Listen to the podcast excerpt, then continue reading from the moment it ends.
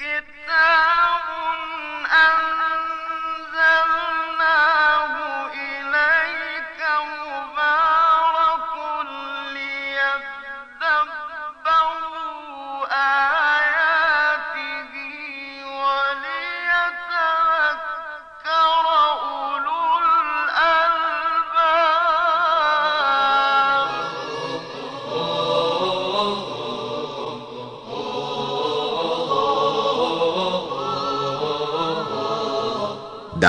محضر قرآن.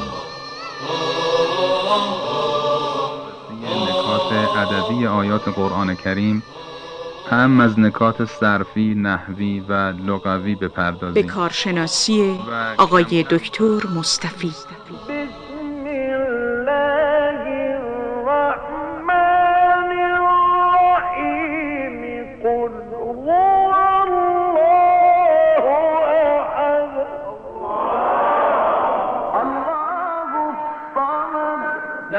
يلد ولم يولد. ولم يكن له كفوا احد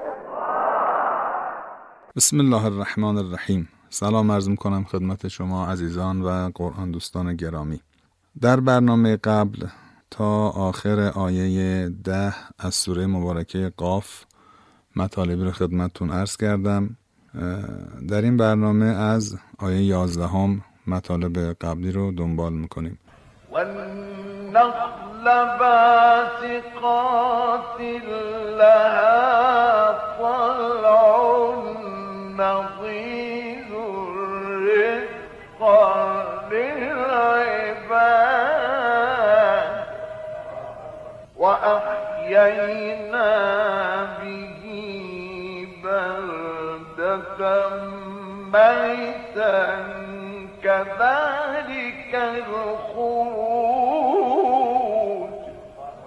ابتدای آیه 11 هم میفرماید رزقا للعباد. این عبارت کاملا ارتباط داره به آیه قبلی و آیه قبلش یعنی به آیه 9 و 10 کاملا مرتبطه در اونجا میفرماید که اعوذ بالله من الشیطان الرجیم. ونزلنا من السماء ماء مباركا فأنبتنا به جنات وحب الحصيد والنخل باسقات لها طلع نضید از آسمان آبی پربرکت فرو فرستادیم و به وسیله آن باغهایی را رویاندیم ایجاد کردیم و دانه هایی که از گیاهانی است که درو میشن یعنی هم باغ هم کشزار ایجاد کردیم و همینطور و نخل و همینطور درختان خرما باسقات سر به فلک کشیده. اینها رو به وجود آوردیم به وسیله اون آب. اینجا مطلب آیه دهم تمام میشه. بعد آیه یازدهم میفرماد رزقا للعباد. حالا از اینجا می‌خوایم توضیح بدیم. این رزقا للعباد معناش چیه؟ معناش اینه که این رزق به اصطلاح اینها که انجام دادیم این باغ ها این به اصطلاح کشزار این درختان مثلا خرما و اینها روزی هست برای بندگان. حالا این رزقا منصوبه. می‌تونه مفعول له باشه.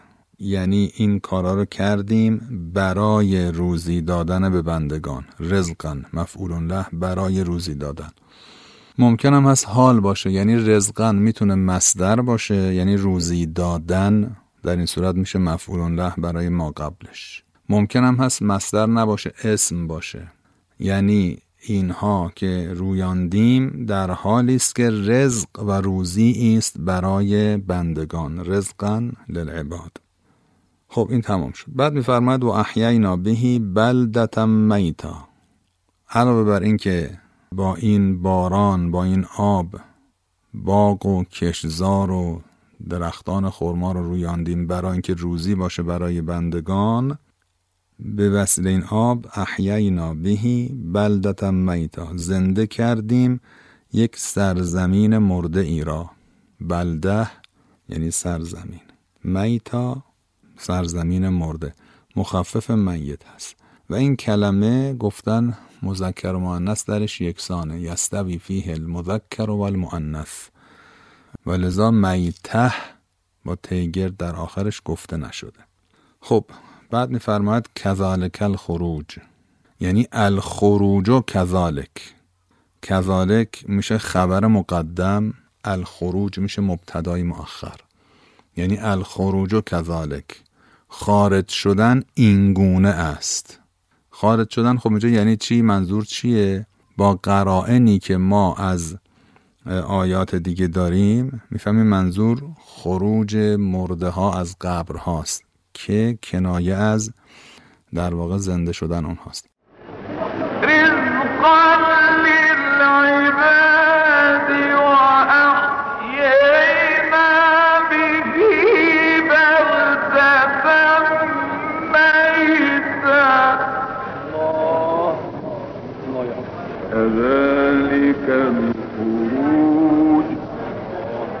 یعنی همونطور که گیاه رو از زمین بیرون میاریم همینطور که این زمین مرده رو زنده می‌کنیم همینطور هم مرده ها میان از زمین میان بیرون. برای خداوند فرقی نمی‌کنه که گیاه رو از زمین بیرون بیاره و برویاند و زنده کند یا مرده هایی که در زمین قبلها مدفون بودند اونها رو از زمین زنده کنه و بیرون بیاره. کذالک الخروج. یعنی الخروجو یعنی خروج الموتا من الارض کذالک. اینطوری میشه. بعد اینجا به اصطلاح سیاق و روند کلام تغییر می‌کنه. کذبت قبلهم قوم نوح و اصحاب الرس و ثمود. خب پیش از اینها پیش از این مردم مکه پیش از این مشرکین عرب قوم نوح تکذیب کردن. کذبت به معنی تکذیب کردن یا به معنی انکار کردن. اینو در برنامه های قبل به دفعات و به مناسبت های مختلف عرض کردم. اگر این فعل با حرف ب به کار بره یعنی مفعول با واسطه بگیره با حرف ب به معنی انکار کردنه. اگر مفعول بدون واسطه بگیره بدون حرف ب به معنی دروغ گوش مردنه. مثلا و این یکذبوک یا مثلا و کذب بهی قومک. دو تا مفعول دو جور مفعول این فعل می‌گیره. یکیش مفعول بی واسطه مثل و این یکذبوک. یکی با واسطه مثل و کذب بهی قومک بهی بداره که معنای این فعل در این دو حالت با هم متفاوت هست.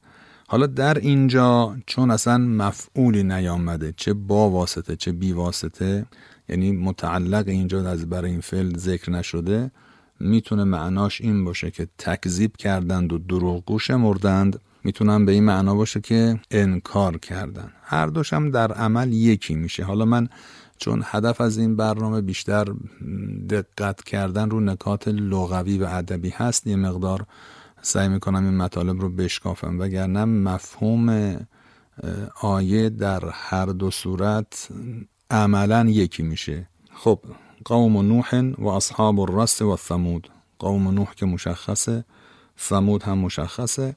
و اما اصحاب الرس در موردش به طور خیلی متفاوت صحبت شده.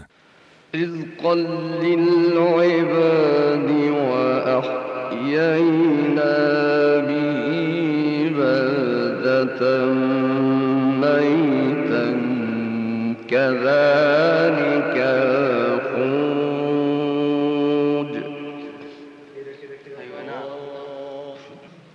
كذبت قبلهم قوم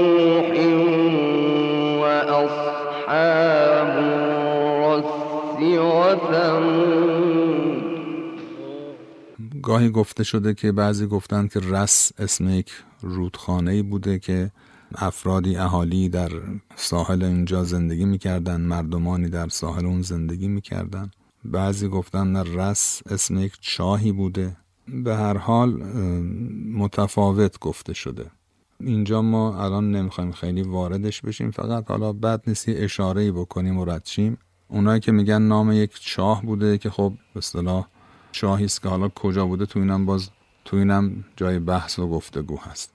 جاهای مختلف گفتن تو یمن گفتن مثلا عرض خدمتون بعضی گفتن که در عربستان بوده. حالا اینا خیلی به نکات لغوی ربطی نداره ولی به هر حال از جهت اشاره به تفسیر بد نیست. اما تو عرض کردم بعضی هم گفتن که رس اسم یک نهری بوده که دوازده تا آبادی در کنارش بوده این مطلب در عیون اخبار رضا علیه السلام آمده. و این آبادی ها به نام های آبان و آذر و دی و بهمن و اسفندار و فروردین اردیبهشت و خرداد و مرداد و تیر و مهر و شهریور بوده که کاملا با این فرهنگ ایرانی ما انتباق داره. که این مطلب در المیزان زیل آیه 38 سوره فرقان ذکر شده. حالا حال حالا مردمانی بودن که تکذیب کردن پیغمبر خودشون رو قبول نداشتن و به حال خداوند اشاره کرده به اینها. خب آیه بعدی و عاد و فرعون و اخوان و لوط. دیگه کیا تکذیب کردند؟ عاد و فرعون؟ اینا عطف میشن به کلمه قوم که فائل کذبت هست.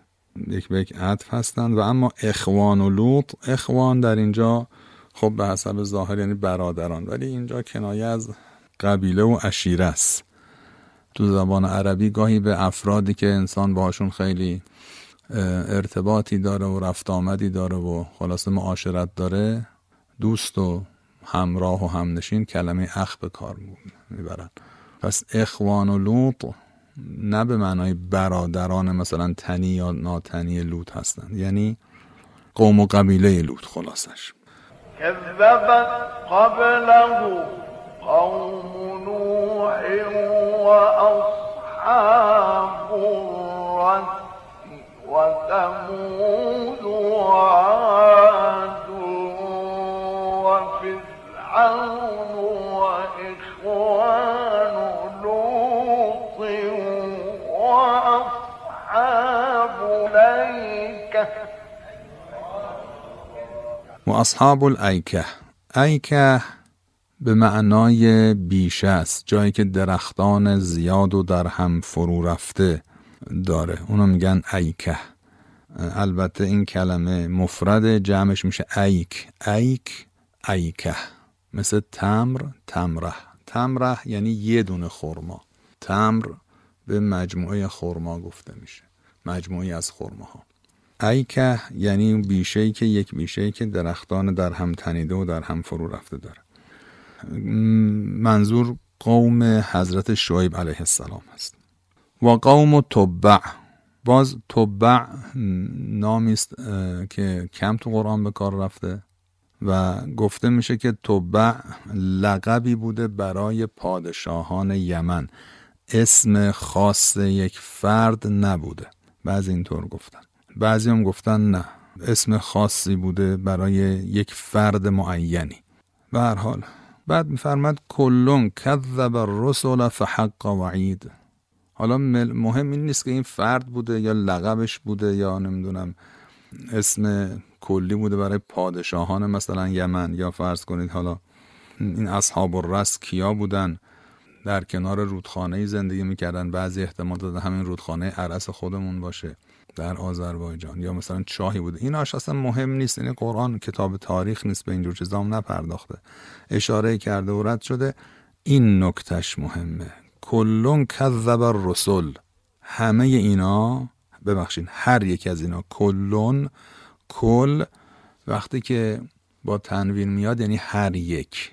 اگه مثلا بگیم با زمیر بریم بگیم کلهم میشه همه آنها.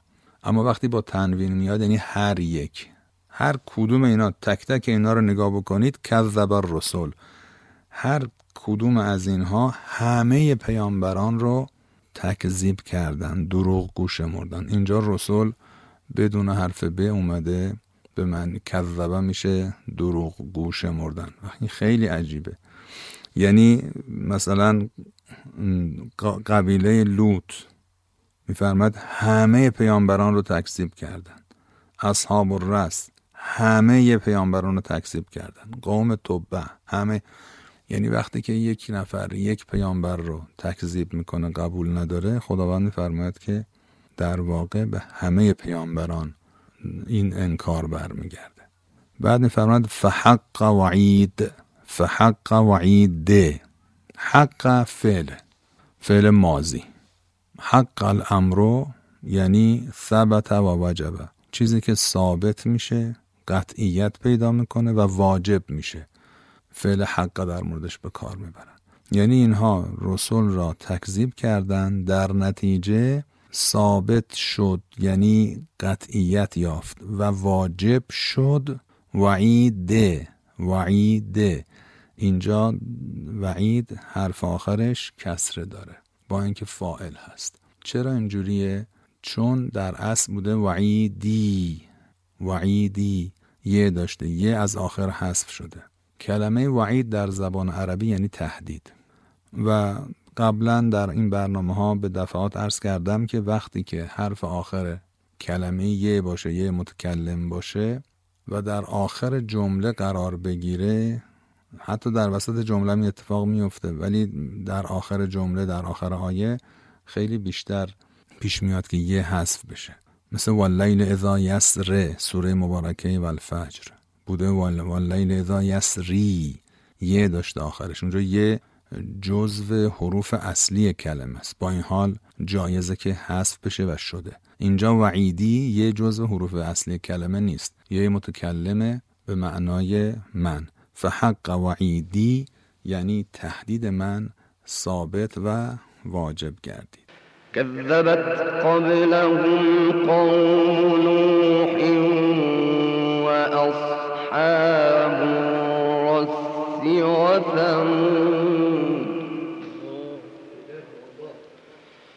وعاد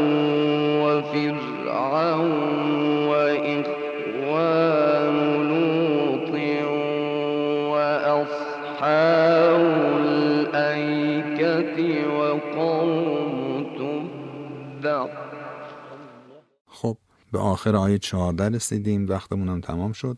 انشالله آیه 15 رو از انشالله از آیه 15 در برنامه بعدی در خدمتتون هستم. تا برنامه بعد خدا نگهدار. هذا القرآن يوحدنا لطريق الخير يوجهنا. الله تعالى أنزله ورسول ورسول الله معلمنا. هذا القرآن يوحدنا لطريق الخير يوجهنا.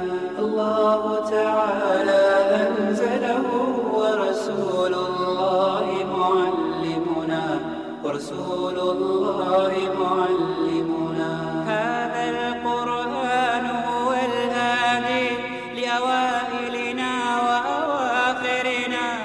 يدعو للعلم وللعمل لا شيء سواه يهذبنا هذا القرآن هو الهادي لأوائلنا وأواخرنا.